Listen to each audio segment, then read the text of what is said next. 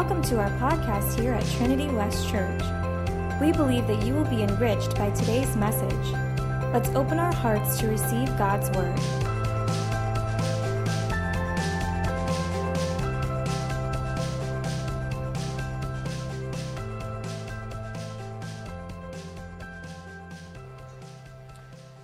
Matthew chapter 24, and then also we're going to go into Acts chapter 2 later. So hold your finger in Acts chapter 2, but we're going to start in the book of Matthew, Matthew chapter 24, with a series today called Pay Attention.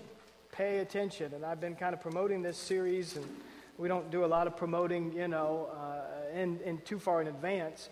Um, but this one I have because I think it is so relevant, so important uh, to what is going on in the world today. So we're actually going to start by reading Matthew chapter 24, verse number 36. And if you have your Bibles, you can follow along with us. If you have a phone or you have your tablet, you can follow along with us. We will put the words on the screen. If you're new to the church, you can follow along that way as well. Matthew chapter 24, verse 36 says this But of that day and hour no one knows, not even the angels of heaven, but my Father only. But as the days of Noah were, so also will the coming of the Son of Man be. For as in the days before the flood, they were eating and drinking and marrying and giving in marriage until the day that Noah entered the ark.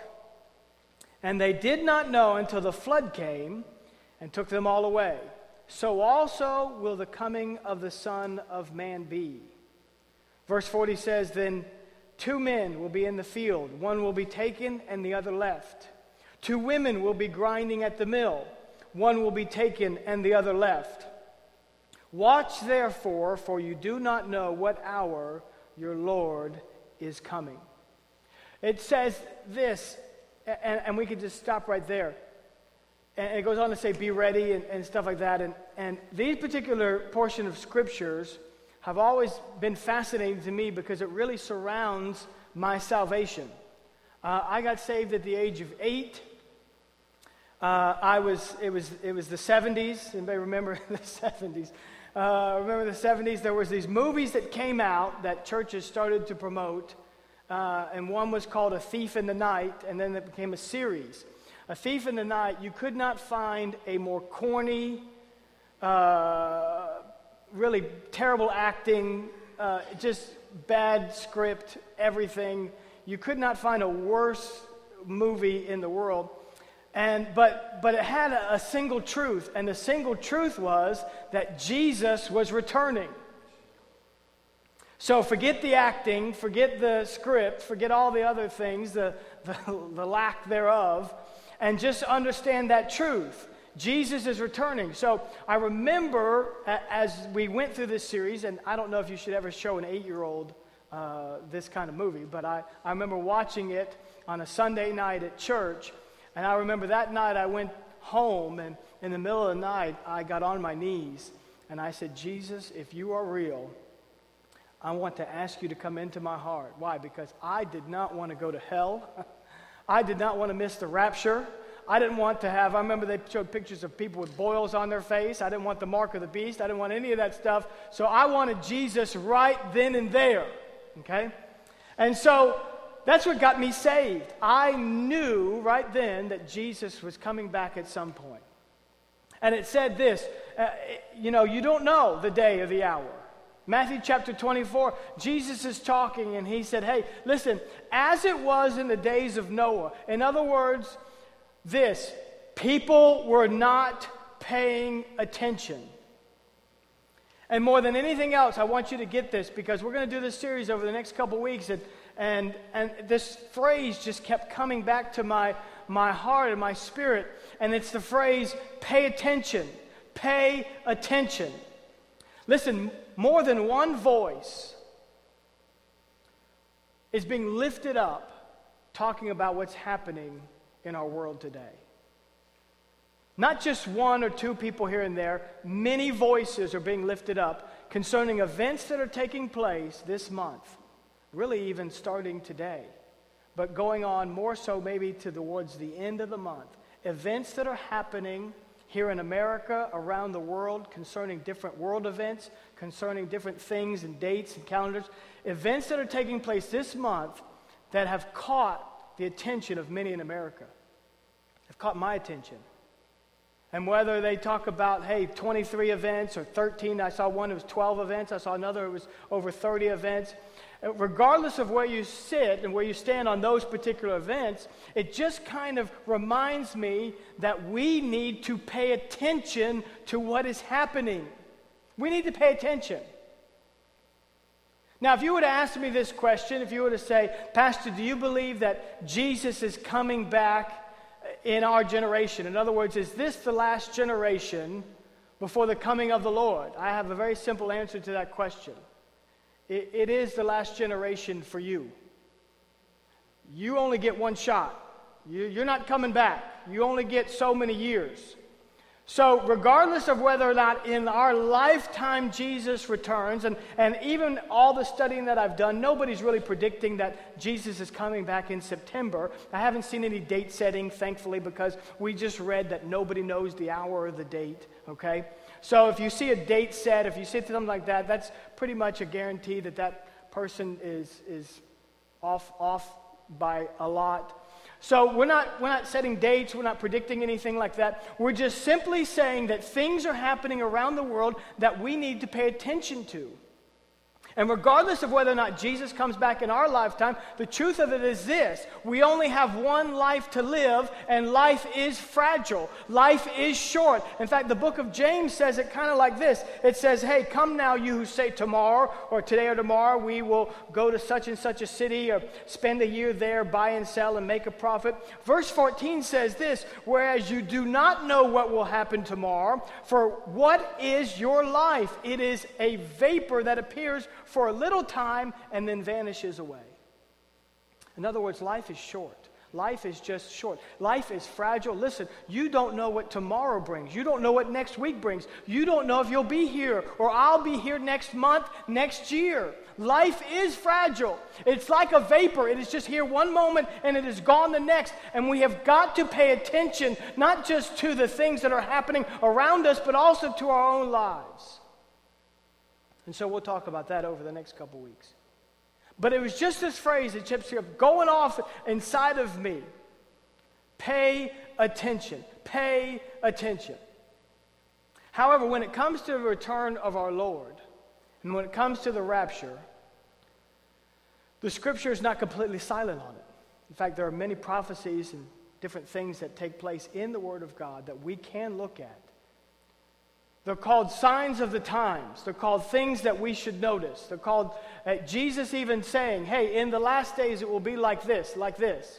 So I want to give you this this morning. I want to give you three things that we're going to talk about over the next coming weeks that we need to pay attention to that are happening in our world that some have started, some have been taking place already because they're gradual, but other things are about to take place. And I think even this month, things are going to happen that we really need to pay attention to concerning three different things.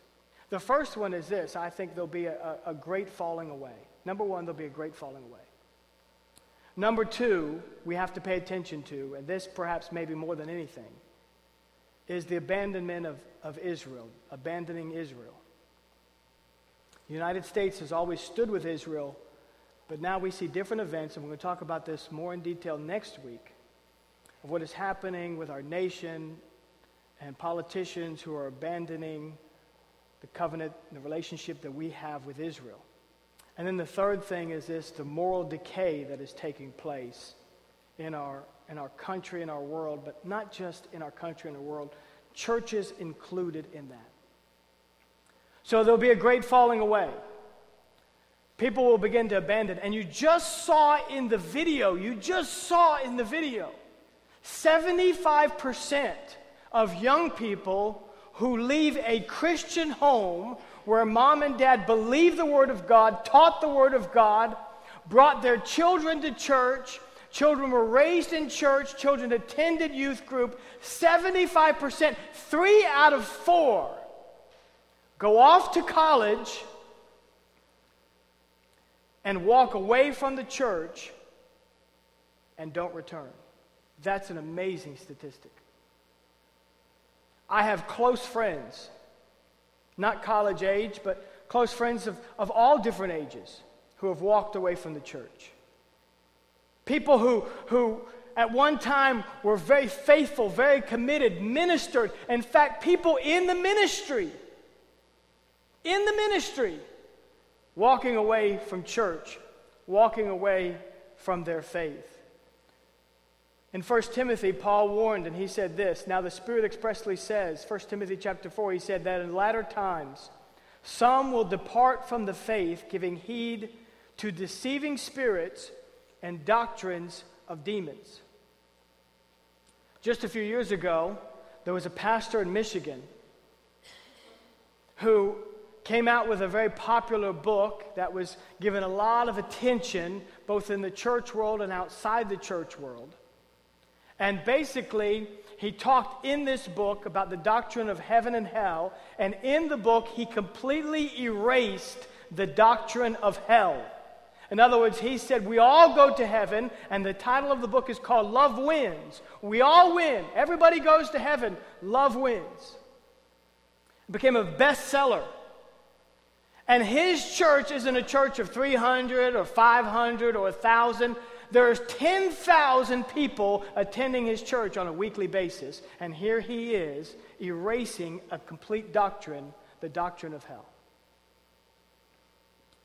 And so he was celebrated by many people in the liberal and, and ungodly circles. Oprah Winfrey had him on and of course, she has to talk to him about, well, what do you think about same sex marriage? And here's what he said concerning same sex marriage. The same pastor of 10,000 people said this concerning churches that do not support gay marriage. Here's his quote I think culture is already there, and the church will continue to be even more irrelevant when it quotes letters from 2,000 years ago as their best defense. Let me read that to you one more time concerning same sex marriage and churches that don't support gay marriage. I think culture is already there, in other words, supporting it. And the church will continue to be even more relevant when it quotes letters from 2,000 years ago as their best defense. What he's basically saying is the Word of God is irrelevant. The Word of God is no longer true. The Word of God has been passed over. Culture has moved on. We have to move on with it. We have to take the Word of God and say, hey, if that's an old book, it's 2,000 years old, it can't be relevant today. I'm here to tell you that this book is just as relevant today as the day it was written. It was just as relevant today as the day the Holy Spirit first inspired all of the writers. This book is true. It is always true. It is our moral compass, our moral foundation. It is where we find right and wrong. It is where we find good and evil. It's where we find truth. It is God's Word. It's not irrelevant. I don't care when it was written, the Holy Spirit still moves through these words. Amen? And so, listen, here's a whole church and other churches aligning with him, erasing a major doctrine of hell and supporting an ungodly agenda. Whole denominations have come out in support of same sex marriage. Currently in America, I should say in North America, there are 35 denominations that support same sex marriage, including two that are mainline the Presbyterians and the Episcopals. But it's not just that particular doctrine or belief. Atheism is on the rise. Listen to this study. I find this unbelievable. From 2007 to 2014, atheism rose six percentage points. Six percentage points. In other words, atheism is on the rise. People who have no affiliation with God, no connection, people who say He doesn't exist, they identify themselves as, as atheists, they have no belief in God whatsoever. They're growing in numbers. They're growing. This is why it's so important for us to understand truth. This is why it's so important for us to get it into the hearts and minds of our teenagers and our young people and understand what truth is. And we need to know it ourselves because, listen, it's on the rise. It's on the rise. And you know where it's rising the most? Among young people. Young people are the growing, fastest growing segment of atheists. And, and Islam And we see what's happening with Islam around the world. And I read this this week, and I, I, almost couldn't believe this one as well. Do you know that Islam is currently the only religion in the world that is keeping up with the birth rate? It is the only religion in the world that is growing as fast as the birth rate. Every other religion, Christianity included, is not keeping up with the birth rate. In other words, we're, we're losing, we're, we're missing out. The people are, are being born faster than we can reach anybody. And so, but, but Islam is, it's growing that fast. And it's on and on, and all these different statistics. I could just go on and on. But the real alarming fact for me is the people who have walked away from the church. Because Paul warned Timothy and said there will be a great falling away. With the rise of the internet and blogs and different articles, with Facebook and all the different connections that are being made, listen, everyone's a theologian now. Everyone's an expert, and, nobody wants to be told what to do or, or how to do it. Nobody wants to sit at anybody's feet and say, Hey, could you mentor me? Could you talk to me? Could you tell me some things that maybe I don't know? No, everybody is, is smarter than everybody else, and nobody wants to ever be said, Hey, could, could you just teach me? Listen, everyone's a theologian. Never before in the history of our country, in the United States of America, have we seen less people attend church.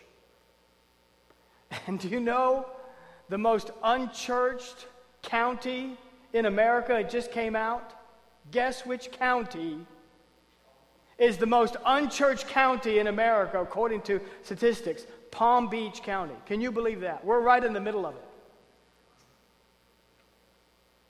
And because people no longer think they need church, they no longer think, hey, I have to connect or I have to belong. They no longer think, hey, I need to go and I need to learn, I need to sit and I need to discover, I need to be taught, I need a pastor, I need accountability.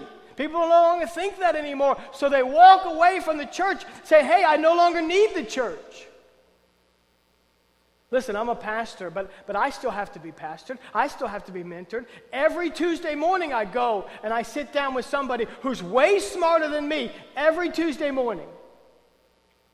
And I just let them talk to me, and I just let them mentor me, and I let them ask me tough questions, and I just let them keep me accountable. And we talk about life and marriage and family and all these different things. Every Tuesday morning, I still do that. Every week, I still go and I still say, hey, I still need somebody to speak into my life.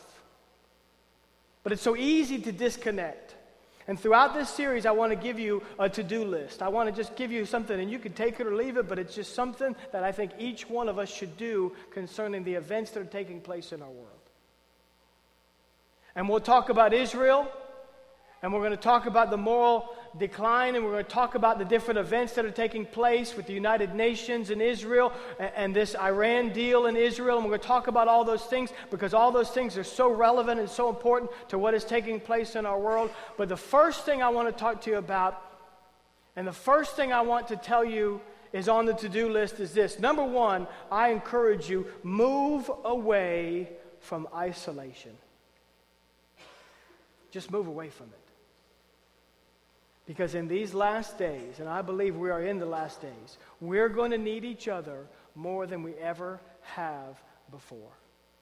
Listen to this scripture, and you've probably heard it before, but let's really take a look, especially some of the last words. In Hebrews chapter 10, verse 23, it says this Let us hold fast the confession of our hope without wavering for he who promised is faithful. Listen to verse 24. And let us consider one another in order to stir up love and good works, not forsaking the assembling of ourselves together, as is the manner of some, but exhorting one another. Listen to this phrase. And so much the more as you see the day approaching. The writer of Hebrews, which many believe is Paul, he says this Hey, when you see the last days setting in, when you start to see all these different signs taking place, and we can see all these different events that are taking place, and you say, Pastor, hasn't there been events before? Yes, but not on this magnitude, not this many at the exact same time. Has it ever happened in our history? He says, when you see this taking place, don't forsake getting together. You're going to need each other. You're going to need to connect with each other. Listen, persecution is going to rise, difficulty is going to rise. It's going to be more difficult to be a Christian. We're trying to even figure out now as a church, church policy, what do we do when they come knocking on our door saying you have to marry such and such, you have to do such and such, you have to perform such and such? How do we handle this? Because listen, one day they're going to knock on the door. So we're trying to figure out how do we handle that even now before it ever happens. 30 years ago, you would have never thought it. Many of you who grew up in a, in, in a different time and, and, and, and really a different America, you'd never thought you'd see this day, but here we are. So, what do we do? And Paul says, when you see the day approaching, when you see that day, get together, connect, do not isolate yourself. He said there are some who are going to isolate themselves. There are some who are going to disconnect. There are some who are going to stop attending. There are going to some who are just going to just be by themselves. And, and he says that's dangerous. Don't do it. Stay connected. Proverbs chapter 18, verse 1 says this A man who isolates himself seeks his own desire. He rages against all wise judgment. See, it's just so easy to live our lives by ourselves or just have us, our little, our little family, and, and just, it's just so easy. I know what it's like. Listen, I live in a gated community. Nobody can just knock on our door. Nobody gets to knock on our door. Somebody knocks on our door, it freaks us out. What in the world? Who's at the door? Somebody's at the door. Nobody can be at our door. We don't allow anybody at our door. Who's at the door? You know? Oh, it's Elias. Okay, he's outside. I guess we should let him in. Uh, you know, it's just one of those things. We're just like, why is somebody at the door? We have garage door opener. My gift to my spouse is a semi clean garage. And so we just pull right in, and then what do you do? You just shut the garage door, the door closes, and you just isolate yourself from the world. It's so easy to do that. We've gotten to know neighbors on one side, thankfully, and talk to them and you know, we see them and you have to communicate. We're trying to get to know the neighbors on the other side. They don't really give us the time of day. Cynthia must have done something. I don't know what she did. She must have offended them somehow because we can't reach them. But we're reaching these others and trying to talk to these others. It's just so easy to isolate yourself. You sit behind a computer, you connect with wires and, and, and the internet instead of face to face. And the reason is, is because this it says the man who isolates himself seeks his own desire. In other words, he does not want to be told, hey, you ought not to do that. He does not want to be told, hey, you know what? You should do this. The man who isolates himself doesn't want anybody telling him what he should and should not do. He seeks his own desire. And if you go back to Hebrews, and you really study out what Paul is saying in Hebrews, when he says this, and consider one another to stir up, that word actually means, and you can see it in the Amplified version because the Amplified brings this out, it actually means to warn one another. To warn one another, to talk to one another, to say, hey, you know what? We, we should live this way. We should live holy. We should live pure. We should not live this way. And that's why nobody wants to be accountable anymore. Let me ask everyone in this room this hey, listen, who's asking you tough questions? Who's asking you the tough questions? Who's wondering what, what it's like in the home? Who's, who's asking you difficult things? You see what I'm saying? I remember one of my favorite stories of, of a guy that's in our church, that very good friend of mine, he leads small group, and, and he was saying that they were leading a small, he was meeting in a small group for men, and in this particular small group, one of the men had had an affair, and they were working with him, and his marriage was being restored, and, and everything was going well. He had repented, he had confessed, and he was working towards a, a marriage and, and restoring his marriage, but he kept the phone number for the lady that he had had an affair with, he kept the phone number in his wallet. This is before cell phones came out. Just kept the phone number in his wallet. And so he told the guys this. And they said, What in the world are you doing with that phone number? And he said, Well, I have no intention to call it. I just, I just, I don't know. I just kind of keep it. I don't know. I just, for some reason, I just kind of keep that phone number and I just have it with me at all times, you know? But I haven't called it. I'm not going to call it. Hey, I'm done. We've cut off the relationship. It's over. And so the guy said, Okay, well, here, let me see it for just a moment. So he kind of reluctantly takes it out of his wallet and he's just kind of holding it in his hand. And I said, Yeah, yeah, let me see it. Let me just hold the, let me just hold that piece of paper for a moment. So he hands that piece of paper to his friend, and they just rip it into shreds. That was it.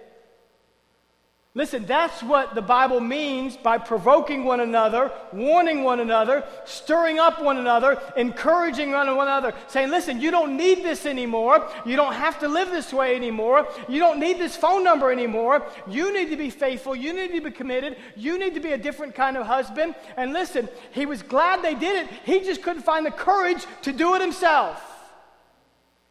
That's the importance of meeting together. And when we don't have that, when we don't have these kind of men in our lives, when we don't have these kind of ladies in our lives, it's just too easy to begin to slip away. Listen, I can't pastor a church full of people effectively. I, I just can't. The church is growing. Thank God. We're so, we're so grateful for encouraging numbers. But listen, I can't pastor each one of you. I can't, I can't sit down with each one of you. I can't disciple everybody in this room. It's just, it just can't happen.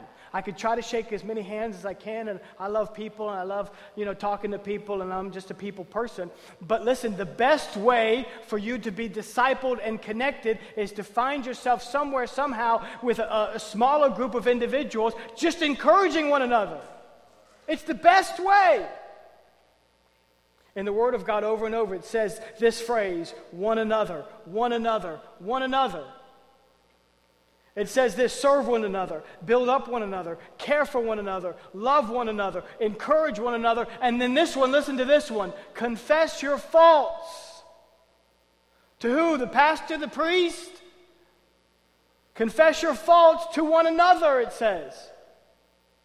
That's what God has called us to do to live in this kind of community, to live with one another in mind. I want to finish in Acts chapter 2. Acts chapter 2 tells the story of the early church. And I love this because people, you know, say, well, Pastor, I, I, you know, I attend church, I do this and this, and church attendance is, of course, for me, the 11th commandment as a pastor. You know that. But there's so much more to it than that. It says in verse 46 of Acts chapter 2 so continuing daily with one accord in the temple and breaking bread from house to house, they ate their food with gladness and simplicity of heart, praising God and having favor with all the people. And the Lord added to the church daily those who were being saved. Let me read this again, the very first part. So continuing daily with one accord in the temple and breaking bread from house to house. Daily in the temple and breaking bread from house to house. Now, how many people could fit in the temple? I mean, how many people could fit in the temple? Well, if you study out the way the temple was made, and you look at the courtyard area, because remember, they were not allowed to go into the temple, but they met daily on the outskirts of the temple. The outskirts of the temple was huge, it was a huge area. You could have fit 500, 600, 800, easily, maybe even a 1,000 people outside on the outer gates of the temple. So that's a large group setting. People coming together in a large group format. But then it also says this they, they also met. That's the large group format. But then it says they also met in a smaller format. They also met daily from house to house. Well, how many could fit in a house? Well, maybe 10, 15, maybe 20 people. That's really too many for a small group, but maybe 10, 15, maybe five. Maybe, maybe six, eight, I don't know. But daily, they met in the large format, and then they also met in a smaller format breaking bread. They had food, praise God, they had food, okay? They ate. So they ate food, they, they met in the temple, but they also met in houses. They met for the purpose of encouraging one another. It says earlier they would find needs and they would just find creative ways to meet those needs. Oh, you have a need? Let me sell something so that I can meet that need. Let me give towards your need. Something going on in your life? Let me help you. Let me provide for you. Let me do something. Listen, that's what community is. That's what God's called us to do. And listen to me very carefully. In the last days, we're going to need that more and more. In the last days, that's going to be not just a luxury or, or an option, it is going to be a necessity. We're going to have to move away from isolation. You have to connect with somebody. You have to be accountable to somebody. Somebody in your life should be asking you tough questions. And listen, that's not what our small groups are about. They're not about interrogation. They're simply about encouraging. And you probably won't find a lot of people, you know, asking too many tough questions, but maybe in that group you'll find somebody that you can connect with. I don't meet in a small group format for people to ask me tough questions. I just meet with one person. Let them, listen, somebody way smarter than me way more educated than me, way more experienced in life than me. I'm not the smartest man in the room. I, I realize that. So I want to find somebody who's smarter than me, more educated, been there uh, with life, you know, has more experience than me, and just let them talk to me. And I just ask questions and they give me answers. That's what I want in my life. That's what I found in my life. And so, listen, I encourage everybody to find that. One of the best places you'll find it is in the small group format. Absolutely, you could find it in church here. However, you find it, you need to find it. And we're going to need that more and more. Here's what the writer of Hebrews, which we believe Paul was saying Do not forsake assembling together. It's too easy to miss a week, miss two weeks. Nobody knows you're gone. Nobody's checked on you because nobody even knows you're missing. But when you're in a small group, you're connected with somebody, when you're in relationship with somebody, when you've invited somebody over your house and said, hey, let's, let's eat together, let's get together, hey, let's talk about life, let's, what, you know, what do you think about this and what's going on in your life? When you connect with people that way, guess what? When you miss, when you begin to see that slide, when you begin to, to, to, to disconnect, when you begin to fall away, somebody is right there to say, don't do it. Stay connected. Be the man of God you need to be. Be the husband you need to be. Be the father you need to be. Be the mother. Be the wife. Be the woman of God you need to be. That's what we need in our life. I'm going to ask you to bow your heads and close your eyes for just a moment today.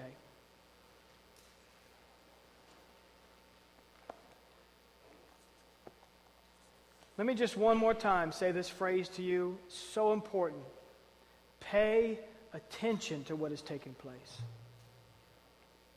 Next week, we're going to look at what's happening in Israel, or I should say, with Israel. There's things taking place with the United Nations, there's things taking place with this deal we have with Iran. And you say, well, I think that's just a political thing. Oh, it's way more than just political. And so we're going to talk about that next week. Because if we ever abandon Israel, God help us as a nation.